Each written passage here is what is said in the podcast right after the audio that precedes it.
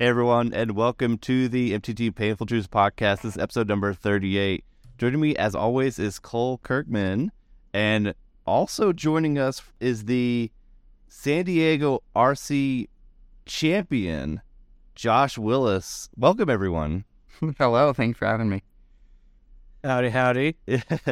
I asked Josh to join us a few days ago, a little bit after he won the RC in San Diego, and he reluctantly decided to join us for the podcast.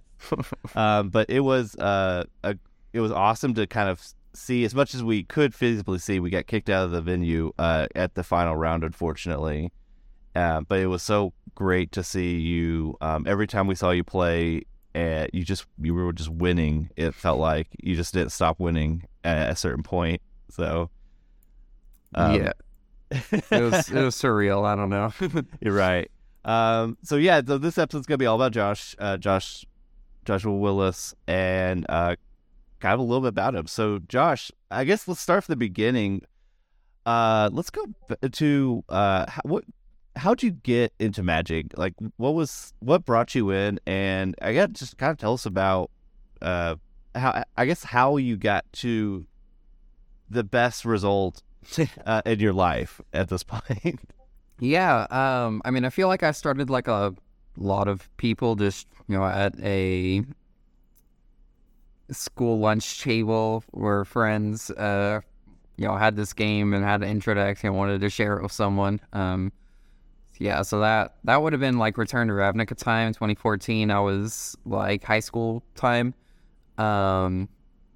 And yeah, I just played casual, like super, super kitchen table casual for a while. And then Journey into Nyx range was when I went to my first Friday Night Magic and like kind of understood and learned what tournament Magic was.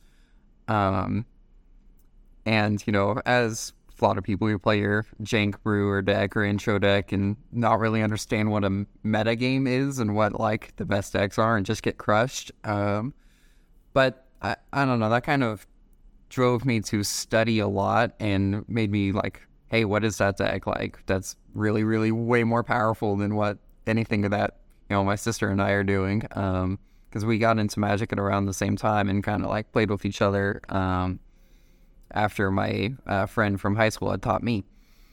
But no, I mean, we were also just like broke teenagers at the time, right? So I mostly got into draft. And to this day, I still love Limited is my favorite format. Did a lot of like studying Limited resources, and anytime the Star City Games events or like Grand Prix, like stuff would be in town, like we wouldn't play the main event, but we'd like play these side events. Like I loved the Sunday PPTQ or Sunday PCQ, I think. I think that went directly to the Pro Tour. Yeah.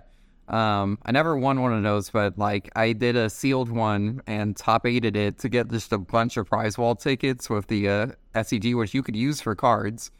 So I used that to buy into Bant Company in Standard was the best deck at the time. It was slightly budget because we chose not to play Jace Friends Prodigy, which is like $80. Yeah. Bro, we played it too. We're in that too. Oh yeah, like yeah. No, we played super budget version, but the deck was still busted. Like we played it when so we played it with Eldrazi Displacer. We chose, you know, we played a mana base to facilitate that. So we would like set up these sick Eldrazi Displacer loops and with Reflector Mage. Deck was a lot of fun. But we actually, you know, her and I both had success with that deck at a bunch of smaller events, local events, side events, and we were testing Modern, trying to get into Modern because the next big tournament was Star City Games, Dallas, and like a lot of the RPTQs, the Regional Pro Tour qualifiers, were Modern at the time.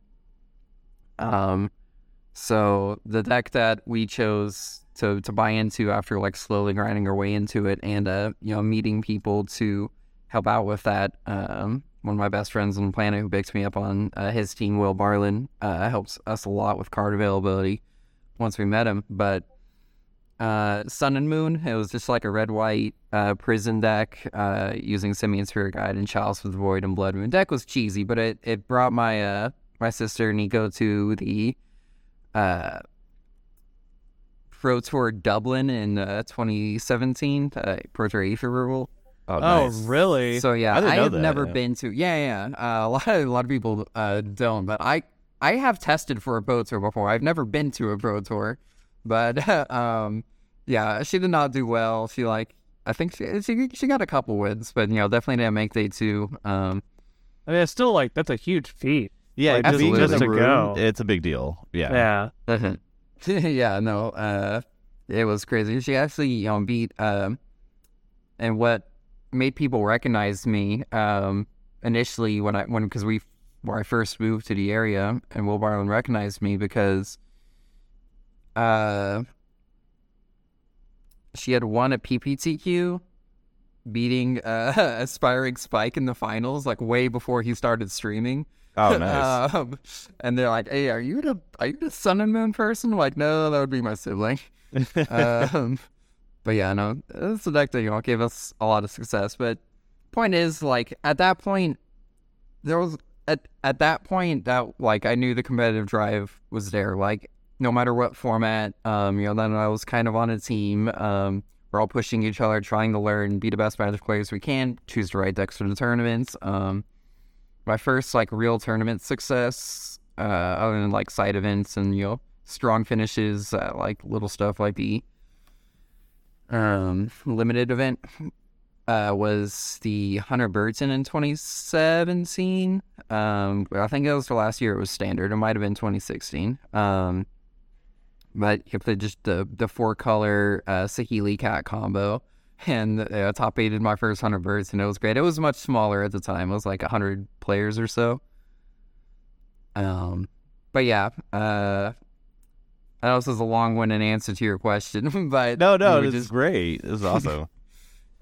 Yeah. So yeah, I think that was my first main tournament success, and then the year after, Hunter Burton switched to Modern, and I played Burn at that event and lost to made it to the finals. That was my first camera match too. It was great.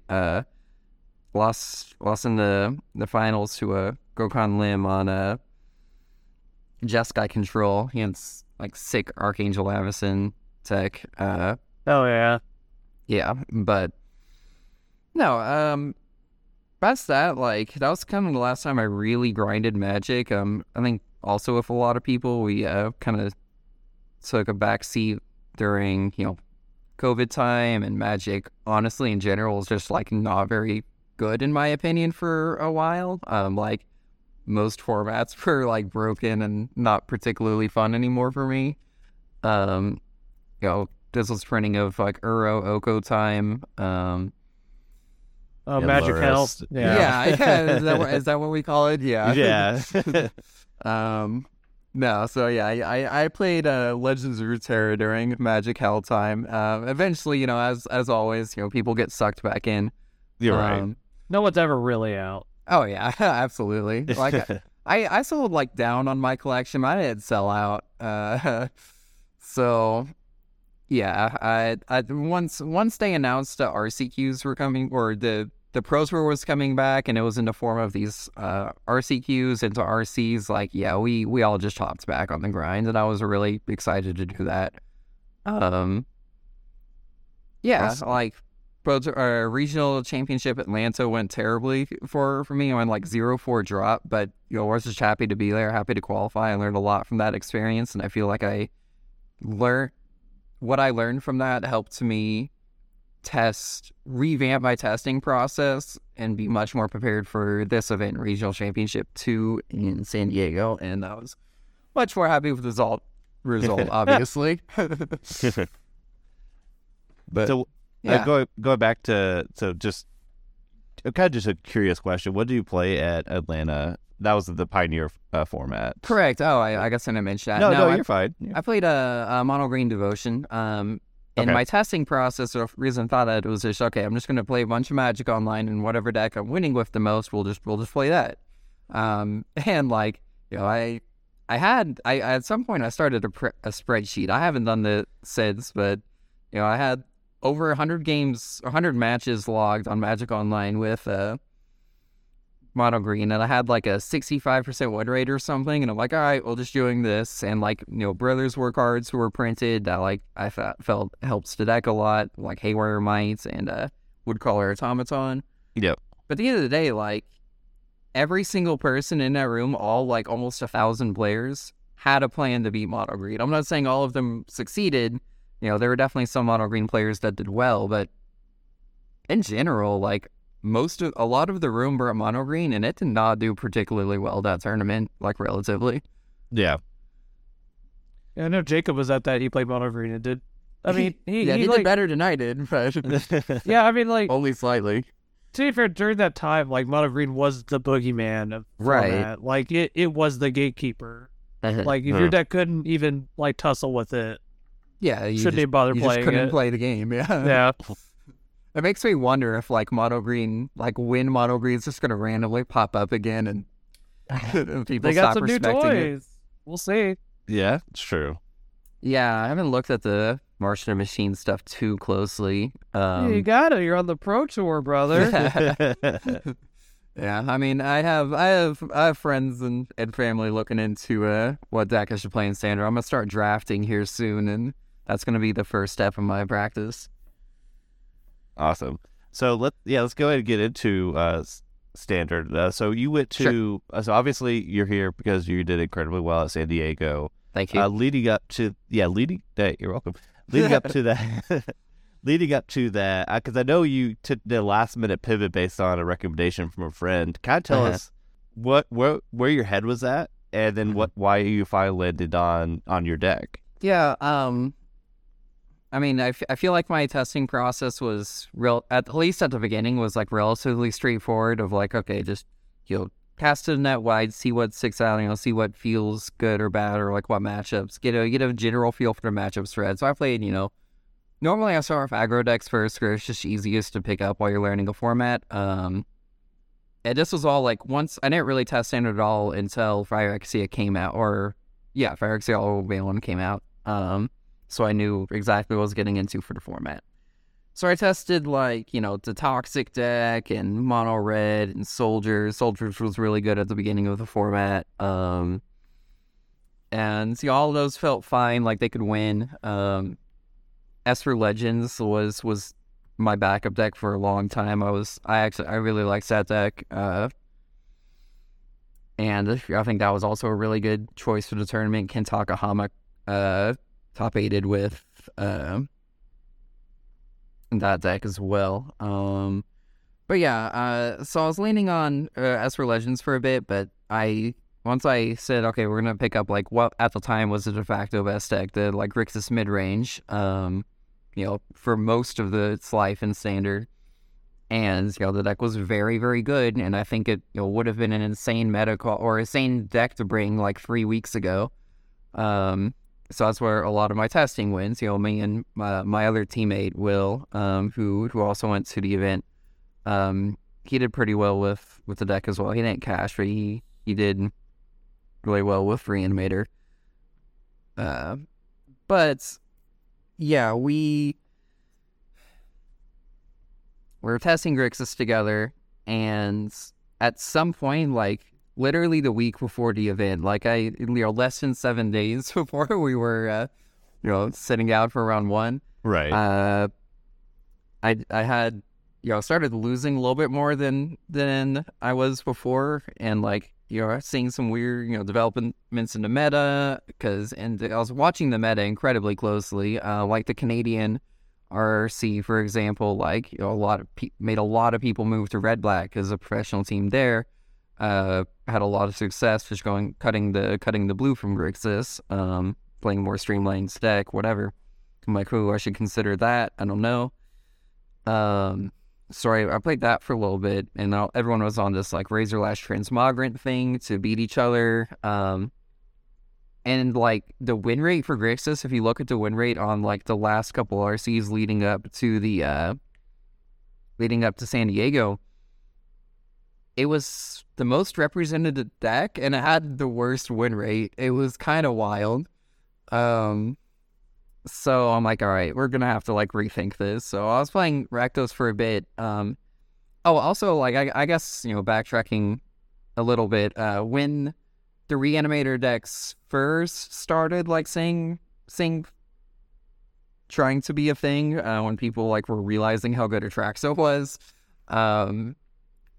I played, I built a Cruelty of Gix, Grixis build, but determines that it was worse than normal Grixis midrange because in the mirror, your deck was just way too clunky when both players have access to counter spells. Okay, sure. Yeah, so it wasn't until like, you know, 5 days before the event, Jacob, who you mentioned earlier, it's funny how we're on the same wavelength on like what decks to play sometimes. And I was asking him, like, hey, I know you've been playing, like, Rakdos Reanimator. You know, tell me about that list. Like, what you've been playing. How's it feel? What's your matchup spread feel like? And he's like, I feel pretty favored against everyone, honestly. And, you know, like, oh. I mean, you know, when Magic players say that, like, no offense to Magic players, but also little offense to Magic players, because they say that about a lot of decks. Like, anytime, you know, people have a good win-rated stuff, like, it can be, including myself, it can be really easy to get blinded by, like, you know, archetypically what your bad matchups might be. Yeah. Yeah, for sure.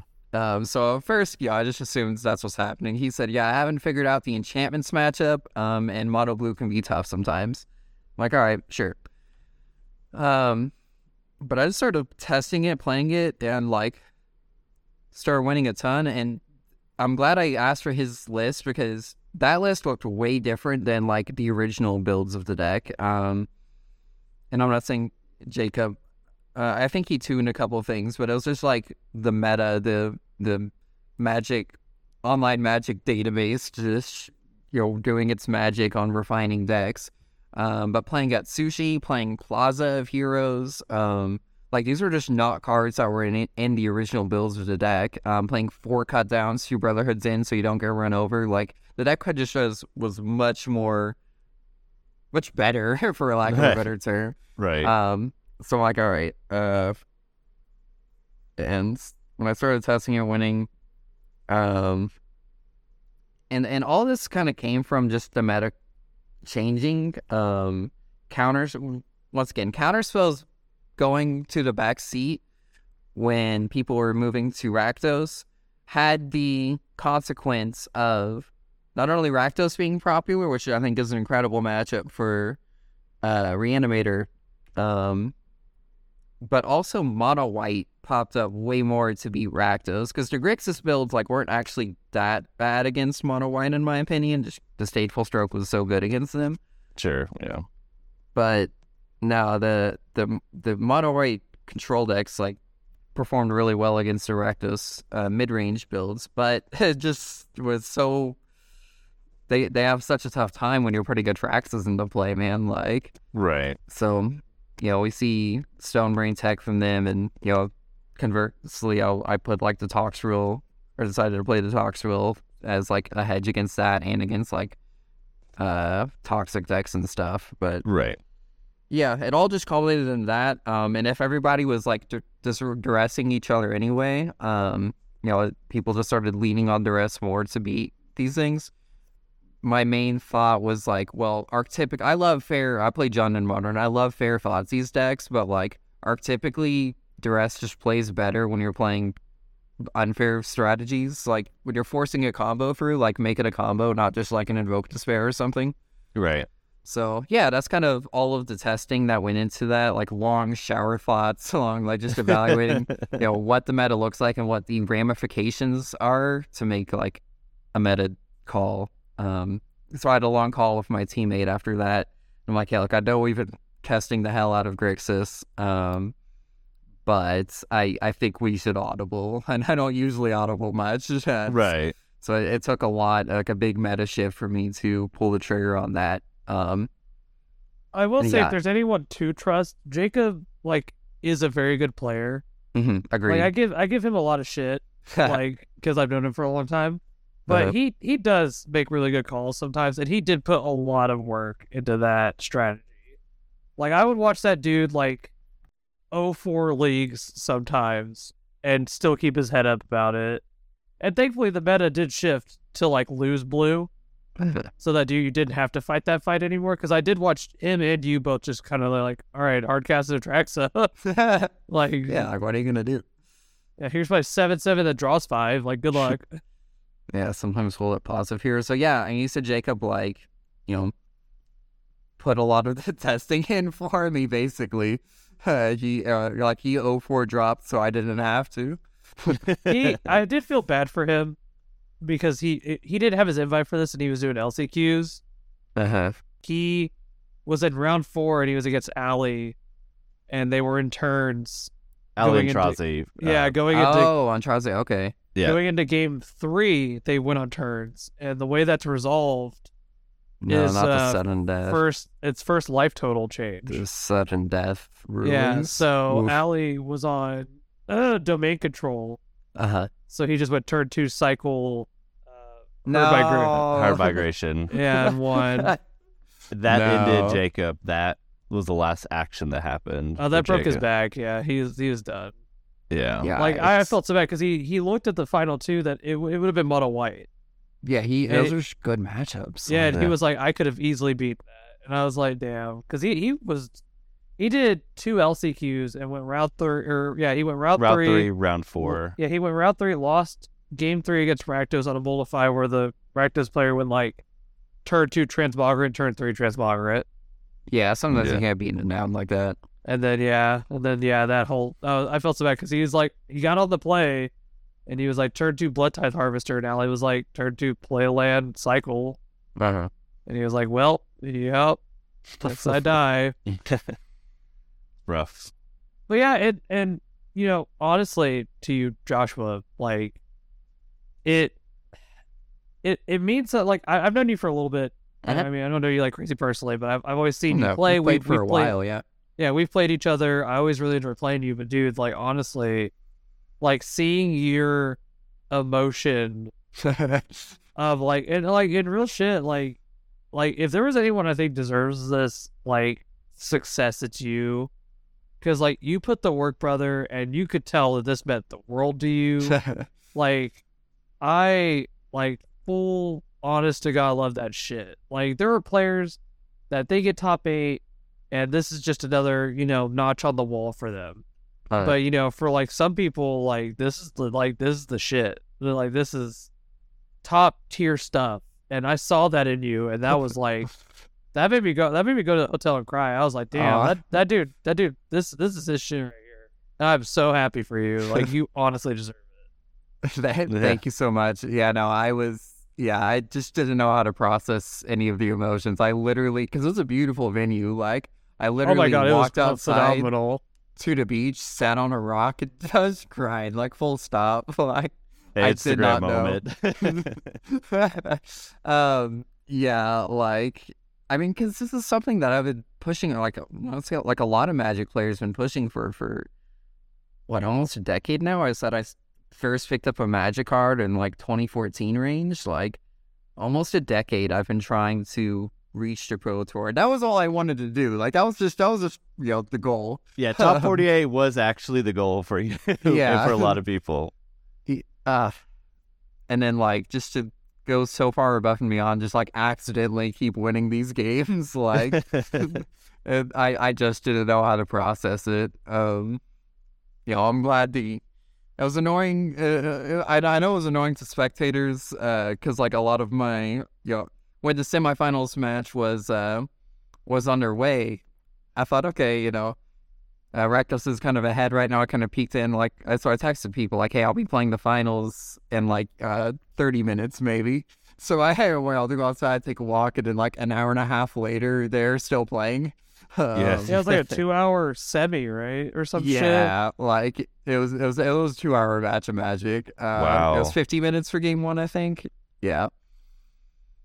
So I had plenty of time to, like, refocus myself, recenter myself. My hero of a teammate, Will, ran across the street because the convention center was closing to grab me food. Ran in with food just to get immediately kicked out with y'all. Yeah. of the venue. So I ate my food and yeah. settled up for a crazy finals match. I'm glad my match against Max McVitie, he is a much better player than I am. Full disclosure, I just had such a fortunate matchup. In fact, like, I don't know, there was a point where I just looked at the top eight and kind of looked at, like, the rounds I played, and I'm like, I don't really think I had a bad matchup today, and, like, I think all of my potential matchups in top eight are just favorable.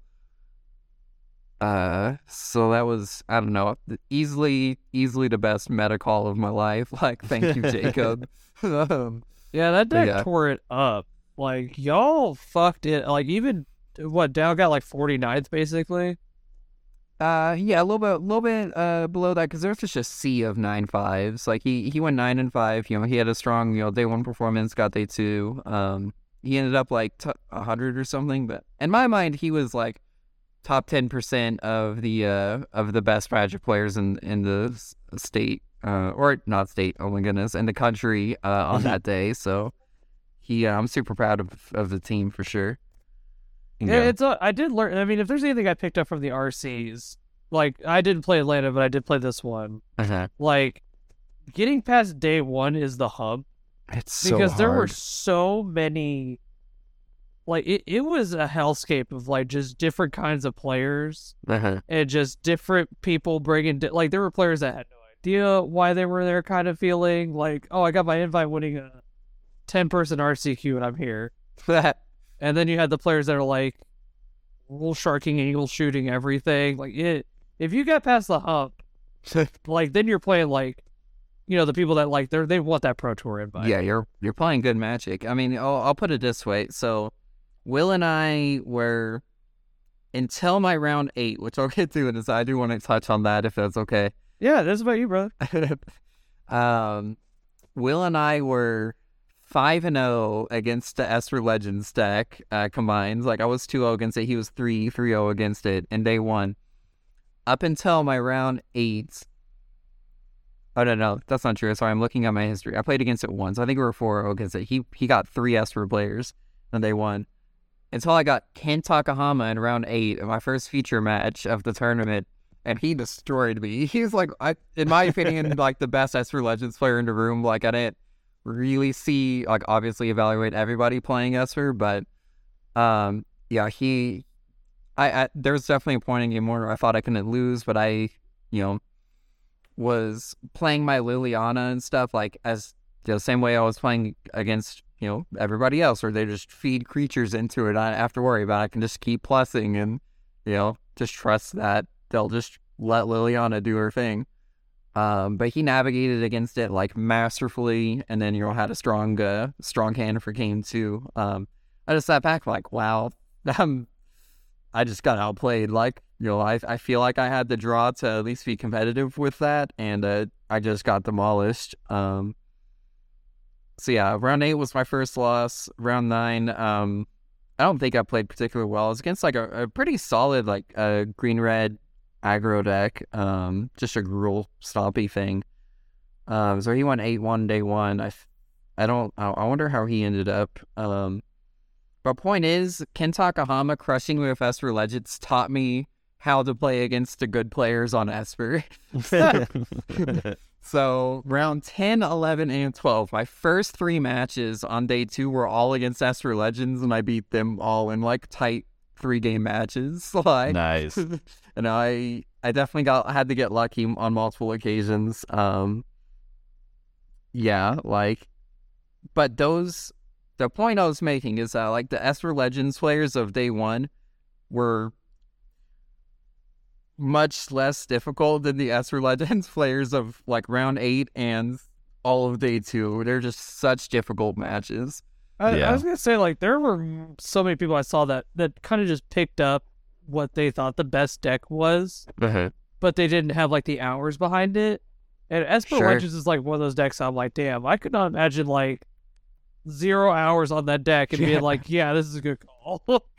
Yeah, I mean, like... Here's the thing about Esper, like, you're not draws or you're not draws. Like, most decks aren't going to be able to beat, like, on the play Skrell, Folly, or Fiend, right? So, like, you know, care, you know, how good or bad of a Magic player you are, you know, if you draw that hand over and over again, like, you're going to have success, assuming you're, you know, at least have some practice of, like, how to resolve your Raphine triggers, which I think resolving Raphine triggers is probably the most difficult part of that deck, just because you really have to sculpt your entire, like, next turns, and what your opponent might do. I do like that deck a lot. I think that was a really good choice as well. But no, but my point is, like, being able to win the games where you don't have Raphine, being able to win these scrappy, like, drag out games where you're, like, behind, and your draws aren't doing everything you needed to. Yeah, that takes a lot of skill on, you know, if you go back and watch round 8 of Ken Takahama, like, he shows you how to do that. But yeah, that was just bunch of a sea of Esper players in day 2 are the slog through, and then that doesn't surprise me. Yeah. I'm looking at the archetype breakdown, and Legends had a 53.7 match win percentage for as many pilots as they had, 156. That's a really good showing for Esper. Absolutely, and that insane day 2 conversion, like. Yeah, a lot of Esper was in the top tables. Go ahead, I am going to cut you off though. No, yeah, you're good. The kind of the other two decks that were good, like Rakdos Midrange and Rakdos Reanimator, your deck, they're both like north of 52 win percentage. Rakdos Midrange also had a lot of pilots and also a really good win rate. So those are like the three decks that did really well with a lot of people in the room. If you have the stats pulled up, do you know how Mono White ended up? Because there are a lot of Mono White players too. Well, let me tell you about Mono White. please. Yeah, so 100. So there was like Esper Legend, Rakdos Midrange had more 150 or more. Mono White Midrange was 117, and this is not full. I think there's some people that may have registered Mono White control, so maybe some variance to variance to the stats, but they had 117, so the third most played in the room, about 12.5%. They had a match win percentage of 46.6.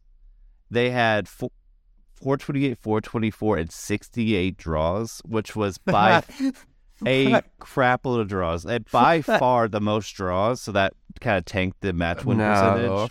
Because they had more wins than losses, but the draws, that affects the match win percentage because it's not a win. Gotcha. Yeah. So, and we were, Cole's one of your last rounds that you played against Mono White. My God. I played Domain Control. I auto-rolled that. Mm-hmm. And my losses were to... I played against Grixis Reanimator and then Rakdos Reanimator. So, like, my loss to that was they just stuck in a track set. I was like, well, yeah, I lose. Gotcha. But I beat up on two other Mono White decks, and I played a third one. And we finished one game in turns. He had 2 cards left in his library, and I was going to deck him, and he swung for 47. No, so you lost the game, like... He lost 1-0. Yeah. 0-1. Yeah, no, we were in turns. The match 0-1. We were in turns, like, when the match was over. Like, and we didn't play slow. Like, the guy and I, we, like, every time I played White, you know, obviously it was open deck list. We would grab each other's deck list, and every Mono White opponent was like, well, fuck, we're going to be here for a while. Yeah, we should probably get going. And like, we played fast. Like, there were a lot of turns where I was like, basically, he tapped out to do something. I'm like, all right, I'm going to untap draw already. Like, we're going. Yeah. And just like herd migrations, Atraxas, like Brotherhoods ending. Players have access to sweepers. So like, yeah, like, and I also played Drag to the Bottom. Yeah, it literally came down to... He had 2 cards left in the library. He had an unflipped wedding announcement. And if I could have drawn my last herd migration, I would have lived. And he would have had to have drawn a card with the wedding announcement that would have lost on his turn. But yeah, it was just so... Like, I did fumble it near the end, too, because, like, you know, you get to that... Like, we basically had, like, 6 people... Come tell him and I, like, okay, y'all got like 5 minutes left, and they're like, are y'all still in game one? We're like, yeah. So we both started like just throwing cards, like just cardboard everywhere. Yikes! And it was awesome. Awful. And after that, I was like, all right, I'm done. I was like, I don't want to play anymore. Yeah, absolutely fair. Yeah, I feel like an actual skill that especially people who, you know, kind of started during COVID time or like are getting back into paper or whatever the story is, like, I definitely think there's a skill to being able to finish a match of Magic in 50 minutes, especially in today's standard. Like, today's standard can get exactly as you're describing. Oh, it's grindy as hell. Yeah, like, I mean, I think, you know, that matchup is, you know, the prime example of it, but, like, also just Grixis Mirrors, like, regarding the time as well. Yeah, I've watched a lot of Grixis and Rakdos Mirrors. Yeah, it's, oh my god. Yeah, so... I don't know. I just, you know, learning how to finish a match and, like, you know, hold your opponent to the clock. Like, all the white players in day two, or mono white players, I should say, in day two, were people who knew how to manage the clock and do exactly what you were saying with your opponent. Like, I'll just throwing cards at the table at times. Like, you know, I had multiple people tell me to slow down because, you know, I did miss some things. I was kind of sloppy day one, honestly, because that was the first time I had played the deck in paper. Yeah, and there were people like, "No, slow down, Joshua. Like, you're gonna get a game loss for, you know, missing these like getting GRVs for missing your saga things." Because I got 2 GRVs for that. I got 1. It was surprising how I literally, when you were telling me that there, I also got a GRV for fucking missing Fable. Yeah, like, and it's crazy because, like, I don't make. Like, I don't miss stuff, and I know you don't either. No, like, I don't know what it was about fucking Fable that, like, I would just forget to flip it. Yeah, but... it's like, once it's done its job, and, like, the third chapters are relevant, like, you're ahead on board, you're trying to do math, you know, You might as well just put it in the graveyard. Yeah, absolutely. Because you know it's going to die anyway, right? We're going to sweep, we're going to, like, they're going to kill it, whatever. But nope. Well, yeah, if you're not careful, if you're just... disregard it as a game piece, as you, like, often do at that stage of the game, unless it's like your actual game plan, it's easy to overlook it, which I guess is so crazy because, like, in Pioneer, like, no one ever forgets that, right? Like, I think that's just a testament to just how much is going on in like the clogged board states and standard. There's just so much bookkeeping to consider, like, in most games right now. Yeah, like especially, like, with everything's like a 2-for-1 now in standard. Yeah. It's like absurd with, like, keyword hell on everything. Everything's got a huge text box. Everything does something. Nothing's vanilla, and, like, and you're just having to sit there like, all right, well, I'm against 6 planeswalkers. Like, what do I do here? And it can make for exciting games sometimes when, like, all your cards can, like, do a million things, but it also just makes for slogs. Sometimes your both players are just grinding through every resource they have. Bray realized that he hates Bankbuster after that weekend. You know, if you didn't say that, that was probably my next sentence on it. Go for it. Bray came back to Texas like, fuck Bankbuster. Yeah, people talk about Fable and whatever. I'm like, no, it's Bankbuster. That's the card. I just hate it. I hate that card. It's a really good card. I played 4 in my main. Like, that card's absurd. How much, like, value you could get off of it. Yeah, I was on 4 Bankbusters for a while, and then at some point it was 3-1. I think a lot of the Rakdos mid-range decks was on, like, 3-1, like 3-man 1-side for a while. I just ended up 2-0 or 2-main 0-side in the Reanimator builds because it's just not the game plan. But it's still just really good to have access to diversify your card types a little bit too. Yeah. Or 2-1. I played 1 in the side for the mid-range matchups. I still hate it. I mean, that's fair. Like, you're allowed to hate cards that are, like, performing well, but it has such a drawback too. Like, in my finals match, like, in the last game, I was over here flooding on Bankbusters because, you know, I decided to play all 3 on the play in the mirror, and I almost just got run over because of it. And then, so there's a real cost to pay when you're putting, like, what is effectively 2, 4, 6, 8 mana to do nothing. Right. Yeah, I was just saying, to draw a card. Yeah. I mean, we had Maze Mind Toe. And this is I mean, that doesn't attack, though. Yeah, right. No, it doesn't. Doesn't attack, doesn't give you treasure back. Yeah. Oh, yeah. No, I think Bankbuster's real strength is when you start turning it sideways. Like, it draws a card or 2, and then just, like, I think people forget that a lot. I noticed that weekend. Like, people kind of forget that you just screw that bitch. And like, 4 is a lot. Yeah, it's if a 2-4/4. Like, yeah, if you're not ready to take 4 damage, that can add up real quick. Yeah, like yeah, there's a lot of people that just would like play it like, well, I guess I'm just gonna use this to cycle every turn. I'm like, what? I'm like, you have like a 3/3, just screw it. For beat me up. Yeah, there are definitely times where like my opponent would draw a card with Fake Buster, and I just like sigh, I breathe a sigh of relief, like, oh god, they didn't attack me. Okay, we're good. Yeah, they value the card in hand more. Yeah. But yeah, that was basically the story. Played a lot of very talented players in the, you know, throughout the tournament, but especially in the later rounds. Drew really well in my top 8 matches to snag the invite somehow.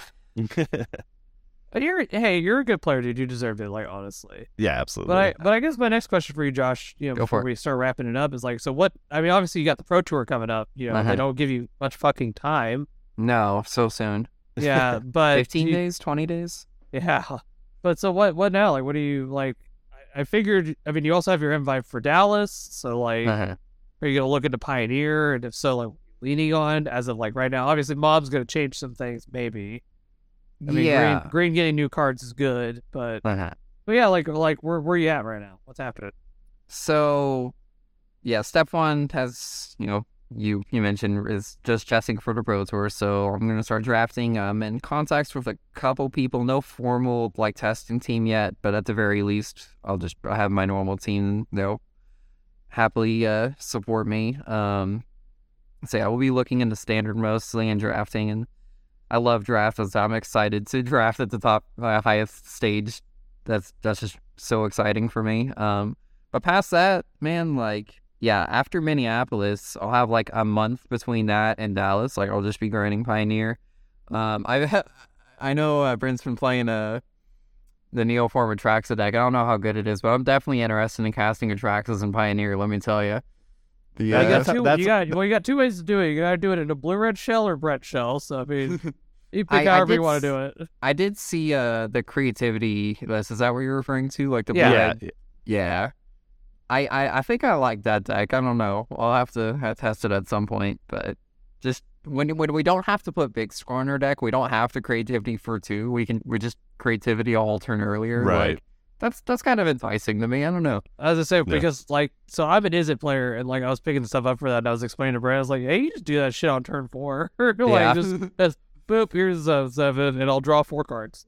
Right. Yeah. Go. Do our best modern impression of just, you know, put a treasure like Prismari command or pick a thing. And then, they still play the dumb Secrets of the Key or whatever the hell that card is. Make a clue card. Yeah. And then you just turn 2 or turn 3 a Fable and a turn 4 creativity. Right. That's another card I'm interested in resolving. Just cast Fables. You go X=2 and just get 2 triggers. That sounds okay.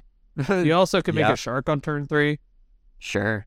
Maybe just like Prismari Command is played in that shell a lot more, so better digging, target for creativity, just good stuff. And then you just get the really good creativity board of like... And Kill Bank Buster, you could do that if you want to. Thank God. You get to bring in like Hull Break Horrors, and you don't have to cut the combo. Like, you still just keep Atraxas in. Yeah, that's true. Like, you don't have to be like, well, I had to cut World Spine Worm and Xenagos to bring these Hull Breakers. Just be like, all right, just play however many I want. Yeah, sure. With the idea being that if you creativity, you don't necessarily care if you hit a 4 or an Atraxa. I mean, against control, drawing 4 cards is still drawing 4 cards. Right. All right. Huh. That's really interesting. Oh yeah, I was gonna say. Yeah, usually like, I mean, I like that's the one is a deck I hate in Pioneer. Funny enough, I mean, to be fair, I'm a Phoenix player, but no, the World Spider Worm shenanigans. Yeah, like I was really big on that, don't know. And it just never like. It just seemed like Rakdos, if it ever got big, like Rakdos is kind of it's saying gatekeeper. It is the gatekeeper of the format. Like, if a deck ever gets too popular, Rakdos is like, all right, like Green. When Green got really good, Rakdos is like, all right, well, how do we change our sideboard to beat up on Green? Because obviously it beats us up. And they did. And then they started beating Green out of the format with other decks like Angels and stuff. Same thing with creativity. So like now they're going to like Necrobenchas, Go Blanks, some other stuff, more hand checks. So like, yeah, so it won't take Rakdos long to do that, and they kind of did against creativity, but at least with the Atraxa deck, like you don't just lose to like them killing the, or not killing the worm, but like exiling the worm or something. Right. Yeah. And no, also, I like that. And also like Power Word Kill is like their best removal spell, and it cannot kill the track. So. I didn't realize that. It can. That's hilarious. Yeah, it's not an angel or yeah, it's an angel. Brett played against Jet in that top 8 at the HPMO, and Jet kept drawing Power Word Kills. It was like, yep. Oh, he's in trouble. Oh, that's awesome. Yeah, no. If y'all have any more testing with the Atraxa decks, definitely have to keep me in the loop on that, because once May rolls around and the PT's behind me, no, it's Pioneer time. Like my team's already testing Pioneer, so I don't know. Might have to look into decks like that. Seems cool. It's funny how you talked about you doing obviously winning DreamHack, and you're like. Sorry, like looking at Atraxa decks and Pioneer. I'm like the opposite way where, I had my good result at HBMO. I was like, well, Atraxa was fun. Let's do that again. And I played the same deck you did, Rakdos Reanimator. Nice. Did do very well, but I did play it. I will say, Brent is the good resource for deck knowledge when he is on something. So, like, coming back and talking to him about Neoform, it's just hard because, like, Mom is like, it's got a lot of powerful cards. I just don't know if in Pioneer anyone's really going to like. Besides, like, Green Getting Plukernos and some other stuff. Sure. Yeah, I'd have to, well, at least for me, y'all probably be grinding it already, but, I'm going to give it a month, see what the meta shakes out like. You got to focus on something else. Yeah. Pro Tour, that probably takes precedence over the DreamHack event. That's a month later. Could you imagine, like, what BM if you go to the Pro Tour and you're like, I've done no testing for this, I'm more excited. I've been playing Pioneer all day, and then you, like, top 8 the Pro Tour. Yeah, just blow off your DreamHack deck. And, like, it's like, all right, we're doing this again and running it back. Oh, yeah. I will say Standard probably gets hit the hardest from Mom because of just how crazy that set is. There is a lot of good, like, legendary creature, like there's a lot of powerful things. It'll be hard to parse, and like mana's already like stupid and Standard right now, so like good. It's not hard to like splash a track, so why not? Yeah, fuck it. It's legendary. Put her in there. Yeah, Esper Legends. We'll just go back to Joda. Fuck it. Get crazy. Yeah, even Esper Legends got a new toy too. The blue like looter that untaps and Runa that flips and cast free shit. Yeah, that card good. I don't know. There's just a lot to figure out. But past that, you had asked what my plans are. I guess I'll just finish that. Sentence real quick. Like, DreamHack Dallas. I'm excited for. Hopefully, between I have to go 9-7 at Minneapolis to qual for Barcelona. So if I can bat above 50% against the best in the world, like. That would be insane. I would love to go to PT Barcelona. If not, we'll just try to run it back in Dallas. And past that, I got until September to figure out Worlds arrangements. That's going to be silly. Oh, in Vegas. You have your Worlds invite, too. Yeah, that's crazy. I didn't even talk about that. Yeah, that's awesome. So Worlds is in September? Yeah, September. They have not announced a format yet. I'm hoping it's Modern. I know a lot of people don't like Modern. I feel like y'all are more Pioneer players at this point, but... It's so weird to say that, too, about me, because I used to hate this fucking format. And I was, like, the biggest Modern, like, pusher ever. Yeah. Oh, I remember. Hey, Blue Red Through the Breach died, man. That shit, fits it every day.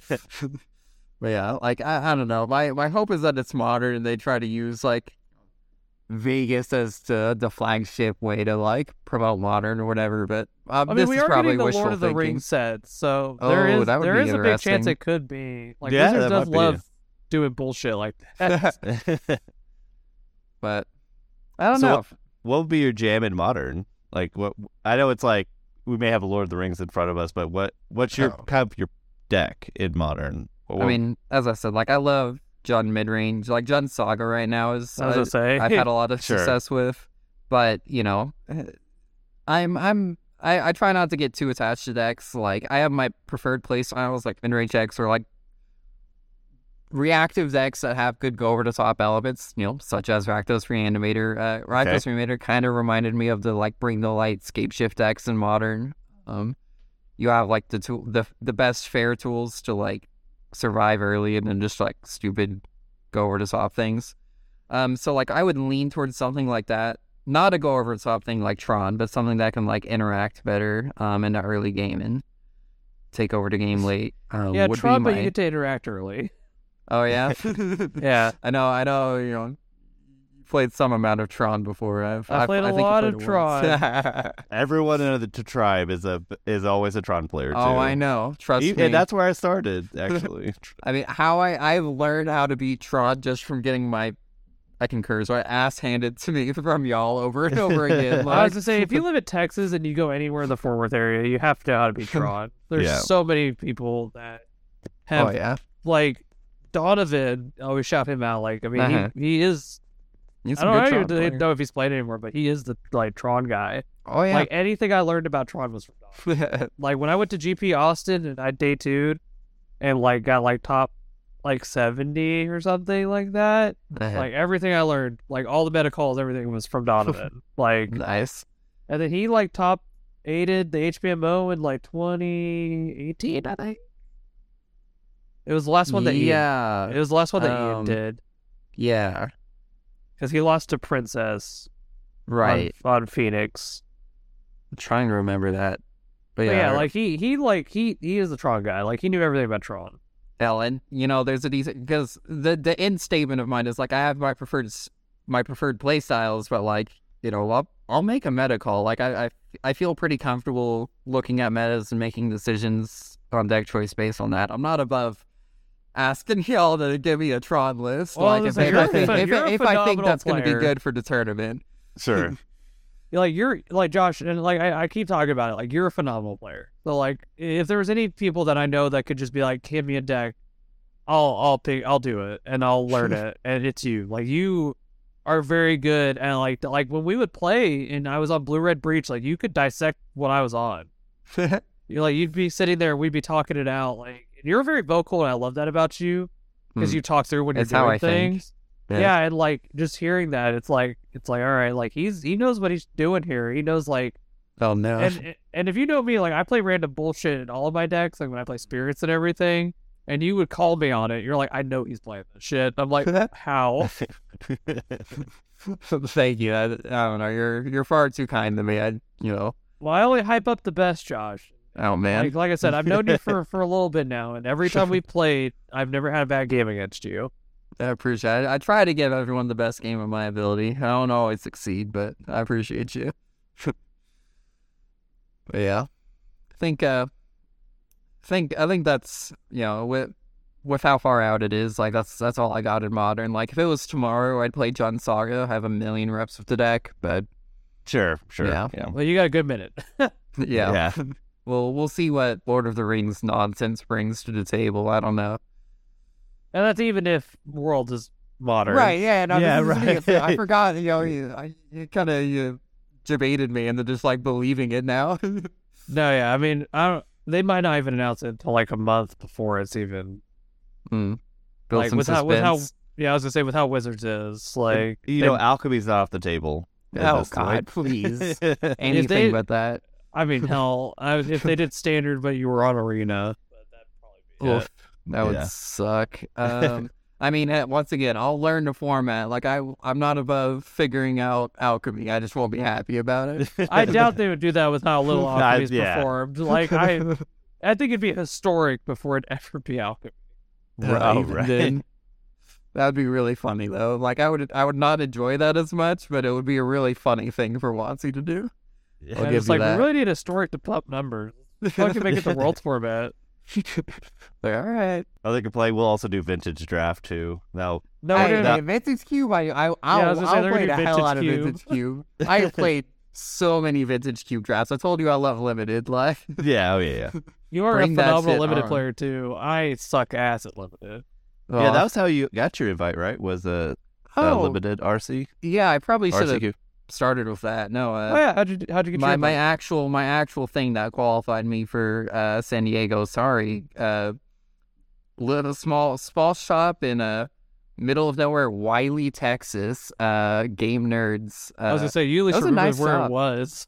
Yeah, it was a good shop. I had only been there to one time. At all stores like super friendly. I was small. I guess that means I was one of the one of the people you were memeing on earlier of like, yeah, I just won this random like 13-person RCQ or like half the people. Well, okay, but we say that, but that room, like, so I was there cheerleading JB. That room was stacked.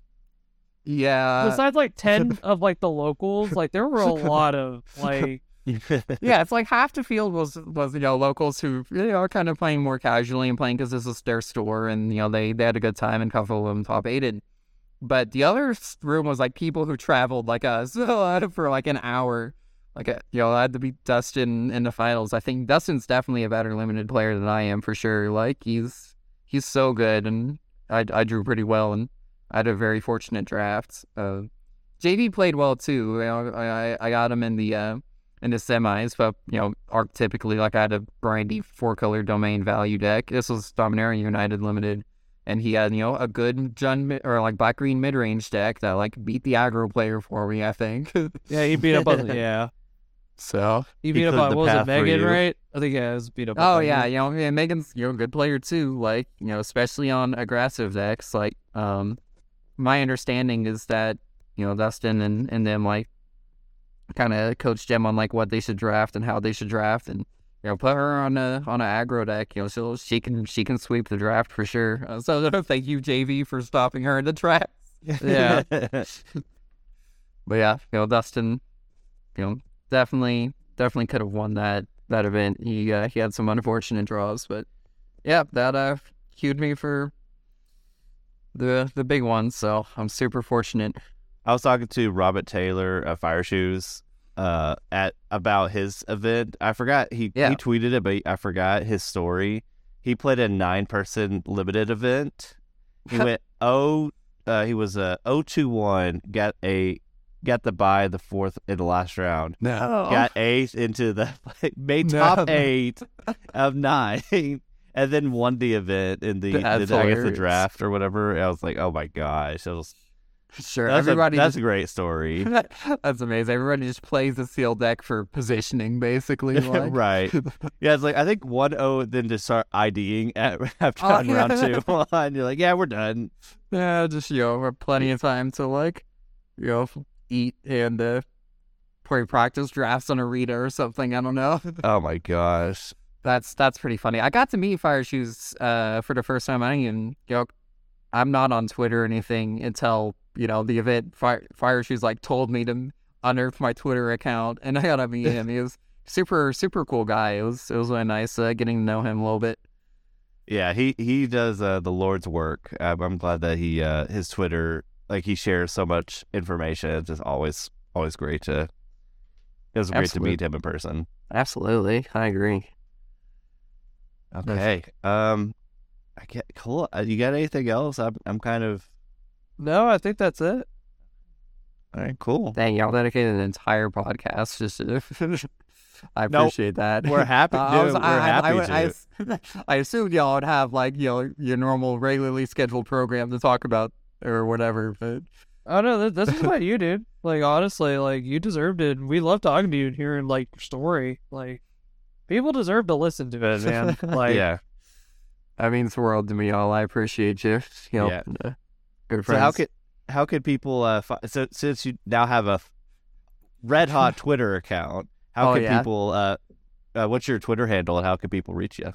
Yeah, fresh from the grave. It's at Stormcrow42 with a Q because I'm edgy or something. STORMQROW42. Yeah, you're edgy, just like, yeah, that's how I describe you to people. Like, oh, Joshua Willis, the edgy grinder. Something like that. Something like that. But yeah, that's also my Magic Online handle. So if you, username, handle, whatever, if you see me on the trophy leaderboards for whatever format I'm grinding at the time, that's me. Okay. All right. Awesome. Well, I will go ahead and share the DreamHack article about you. I'll put that in the show notes as well as your Twitter information. So if you want to read about it and everything, go ahead and check it out. But that will do it for us this week. Thanks once again, Joshua Willis, for joining us, for crushing the event, and yeah, it was awesome to have you on. Thank you so much for having me. It's been a pleasure. It was awesome to be here. Yeah. All right. Thanks, everyone, for checking us out. We'll catch you guys next time.